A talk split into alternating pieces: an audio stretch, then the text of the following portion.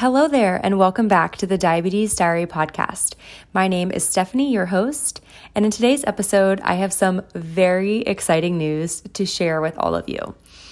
In this episode, I'm going to share my experience using my first ever insulin pump, pros and cons of the system, and I'm going to answer some popular questions that I received on my Instagram throughout the process.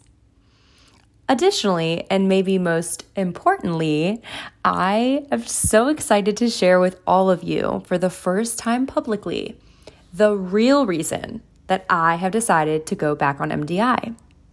I am truly over the moon to share this update with you guys, even though it has honestly taken me some courage to get to this point. I have shared every part of my journey with type 1 diabetes with all of you thus far, and I've decided I want to share this intimate update as well. So, I'm going to circle back to that a little bit later in today's episode, but hang in there. I promise it's worth the wait.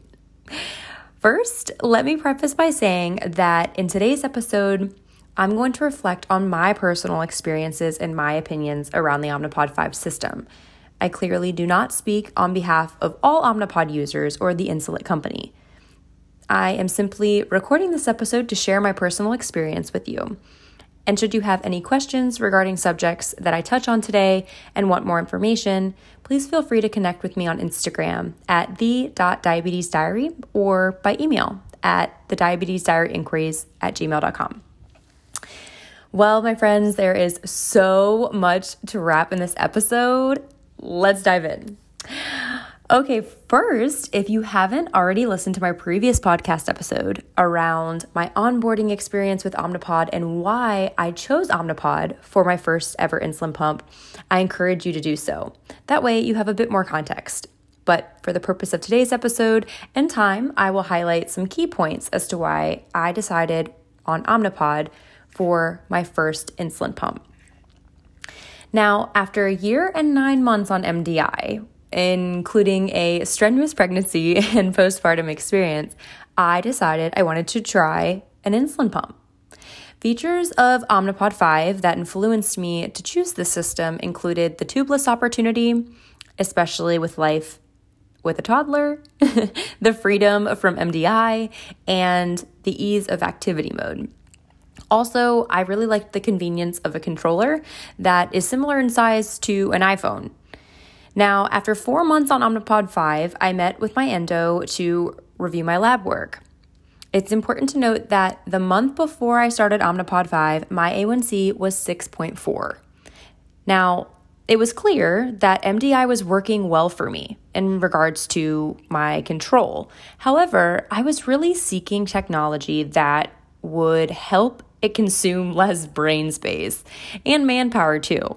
I mean, as a new mom, I wanted an insulin pump that was going to make my life easier, you know, not bring more headache and additional stress. So, when I first started on Omnipod 5, I was overwhelmed. I quickly learned that it takes patience and a lot of it to adjust to life with new diabetes tech, such as a new insulin pump. Now, like many other times in my type 1 diabetes journey, when I was feeling overwhelmed, I turned to the online diabetes community for guidance.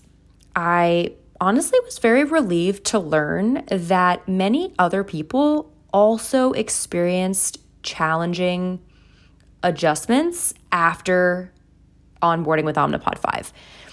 So it was nice to know that I wasn't alone in this frustration, but I learned that a lot of people didn't love the automated mode, which was similar to how I was feeling. Now, let me note that the Omnipod 5 system is very conservative. And this was news to me after I had made the switch. In theory, it's good that the system was created to avoid low blood sugars, and I understand the intent. However, I mean, simply put, the system is just flawed. Like, it has a tendency to have people run a little bit higher, even if, say, like my target glucose was set to the lowest setting you could set it at, which was 100. And almost every day I was waking up between 130 and 140. Now, with MDI, I was waking up between 80s and 90s. And that's honestly where I like my fasting levels to be. So the waking up between 1:30 1:40 just really wasn't working for me. And after 6 weeks of trying automated mode with no success, I once again decided to turn to the online diabetes community. And this time I was seeking advice about where to go from there. I remember I received a surprising number of messages telling me how the manual mode was much better and preferred than the automated mode. So I decided to give manual manual mode a try. Now, I'll be transparent and share that I probably could have gone about this transition in a better way if I had outsourced additional support. However, me being the hardhead that I can be, wanted to figure it out myself. And I mean, after all, I feel like that seems to be the best way that I learn sometimes, but it did take me a little bit longer to figure out my correct ratios, including basal and ICR. Now, had I reached out to my trainer or endocrinologist, I may have figured out these ratios sooner, which would have impacted my A1C, but I didn't, and here I am. However, somewhere in my last two and a half months on Omnipod, I just lost control of my diabetes. I found myself coasting much higher throughout the day, like 150, 160. And as a result, I was getting mentally bogged down to array of variables. I mean, to be honest, I, I was n- noticing that it was becoming more work than MDI was. And I found myself feeling some burnout from the consistent site changes every three days. I felt like I would blink and it was time to change it again. And sometimes I would be out doing something of another, maybe going out to eat or running errands. And then it would be, oh, my pod died again. And it just became an inconvenience. I mean, I also was exhausted from faulty pods that were making me waste a lot of insulin or doing the obnoxious beeping noise. If you've used Omnipod, you know what I'm talking about. But additionally, one kicker was the continuous recalls on my Omnipod controller. It drove me nuts. Okay, and the four months I used Omnipod 5, I was given three different controllers. The first one was recalled within two weeks of onboarding due to a fire hazard with the charging connection. So then I got another one. And then the second one was recalled due to what I believe was a connectivity issue, like between the controller and the pods, which I did notice quite a bit. That I would go to bolus and it would say connectivity issue, try again. And then if it still didn't work, it would prompt me to change my pod. And it was just so annoying because I found myself you know, sometimes being like, screw it, I'm still gonna eat, or I'm doing this, I'm doing that, and get caught up in something else. And I just wouldn't end out bolusing for the food that I originally had good intentions of doing so, but it was having connectivity issues, and it was so frustrating. But by the time the third one arrived, I shortly thereafter parted ways with Omnipod. And in July 2023, just four months after starting with Omnipod 5, I met with my endocrinologist for a regular follow up. And at this appointment, we reviewed my labs, including my Hashimoto's and my diabetes. I was shocked and disappointed to learn that I had received the worst A1C results since my diagnosis. And it honestly hit me really hard. Like, I felt like I had let myself down. I felt like a failure because I knew what I was capable of. And after maintaining an A1C in the fives the entire duration of my pregnancy on MDI, I knew I was more than capable of controlling my diabetes. The technology that I thought was going to help me just, I mean, simply wasn't. And so many thoughts overwhelm me. Like, what didn't I do right? What could I have done better? You know, other people love their diabetes control with an insulin pump. Why am I not having the same experience? And it really stressed me out. And honestly, not to be dramatic, but I did cry. I did. By the time you get to the end of this episode, it will come full circle and you'll understand why this experience really affected me emotionally. Now, when I learned that my A1C was going to keep me from my goals, I was sad. I was I was devastated and I spoke to my endo about my options. And let me say, he was truly so supportive. And this experience made me so appreciative of the endocrinologist that I have. And I highly encourage you, if you do not have an endo that you can just genuinely be your transparent self with and share your struggles and feel like you're actually supported, I highly encourage you to seek a new endocrinologist because this truly makes the world of difference when it comes to your healthcare. It absolutely does. And so my endo was nothing short of supportive. He was so great. He offered to connect me with Omnipod representatives who could help me learn the system better. He offered to help me fine tune my ratios if I wanted to continue with Omnipod. And he also offered to, you know, change my prescriptions if I wanted to try a different insulin pump or return to multiple daily injections. Which brings me to my next point in this episode, and maybe the most significant, ah, the real reason why I decided to go back on MDI. Oh my gosh. Okay, my friends, I'm gonna say it. I'm gonna say it. I'm gonna say it. Oh my gosh. Okay. I knew that I was more than capable of having great control with MDI. And when we discussed the various reasons why Omnipod may not have worked for me, my endo brought to my attention an important point that I had previously overlooked, and that was the support of Tresiba. Okay, stay with me, stay with me, it's coming. So, First, this may be obvious to some of you, but when you transition from multiple daily injections to an insulin pump, oftentimes you do away with basal insulin. And in my case, the Omnipod was giving me microdoses of bolus insulin, Humalog is what I use, to manage my diabetes in between meal times, you know, is when it was giving me the microdoses and while I was sleeping. So I was no longer using Tresiba. Now, my endo mentioned how Tresiba just does better for some people than others. And after reviewing my Dexcom data, we quickly learned that I was likely one of them. Tresiba had a way of controlling my diabetes, unlike Humalog alone. And my endo said by the looks of it, Tresiba was clearly favored by my physiology. So when I learned that my A1C was 7.4 at this appointment, I was heartbroken. Simply put, disappointed. Now, I understand you may be thinking that's dramatic because for many people that would be a great A1C, and for some that may even be their goal. However, an A1C of 7.4 wasn't putting me any closer to my goals. That being said, drum roll, my friends, I have a very exciting update to share with all of you.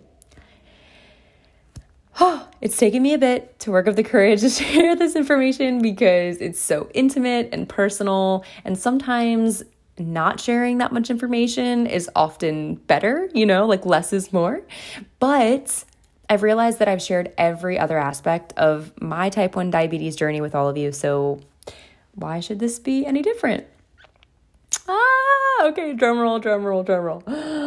I decided to return to multiple daily injections because I know how tight my control can be and how desperately I need that control to achieve my goals this year as my husband and I are preparing for pregnancy. Oh my God. I literally can't believe I just said it. Like, oh my gosh. We honestly have not told anyone. So the fact that I'm putting this out on a podcast before we tell family and friends is so crazy to me. Oh my God. We are so, so, so excited to grow our little family. And we know that we want our babies to be close in age and in this season of a career break for me to invest in my family, we feel this is the perfect time to add a little babe to our family. Oh my gosh, Wyatt is over one now, and if we plan it right, baby number two will be here shortly after Wyatt turns two. As with everything in life, type 1 diabetes requires a lot more planning. And that is surely no different when it comes to family planning. So I am so excited, you guys. My heart could burst. Oh my gosh, this is such a special time for me and my family. And I am overjoyed to take you all along on this journey with me. There's going to be many things that I do differently this time, starting with my healthcare team. Let me preface by saying my endo is not going anywhere. I love him, but I am going a different route this time. I am going to be more particular when it comes to my OBGYN. I want to experience a midwife. I also am being more picky in regards to my maternal fetal medicine team. And I am going to get more out of this pregnancy because of what I learned in my first pregnancy. So I am just so, so excited to share this with you guys. And I hope that you'll stay connected and follow along in the coming months.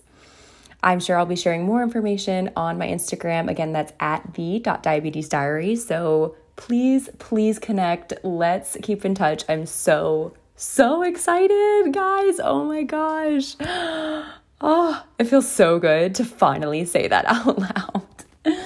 okay. With intentions of trying to conceive in the next three to six months, it's extremely important that I lower my A1C.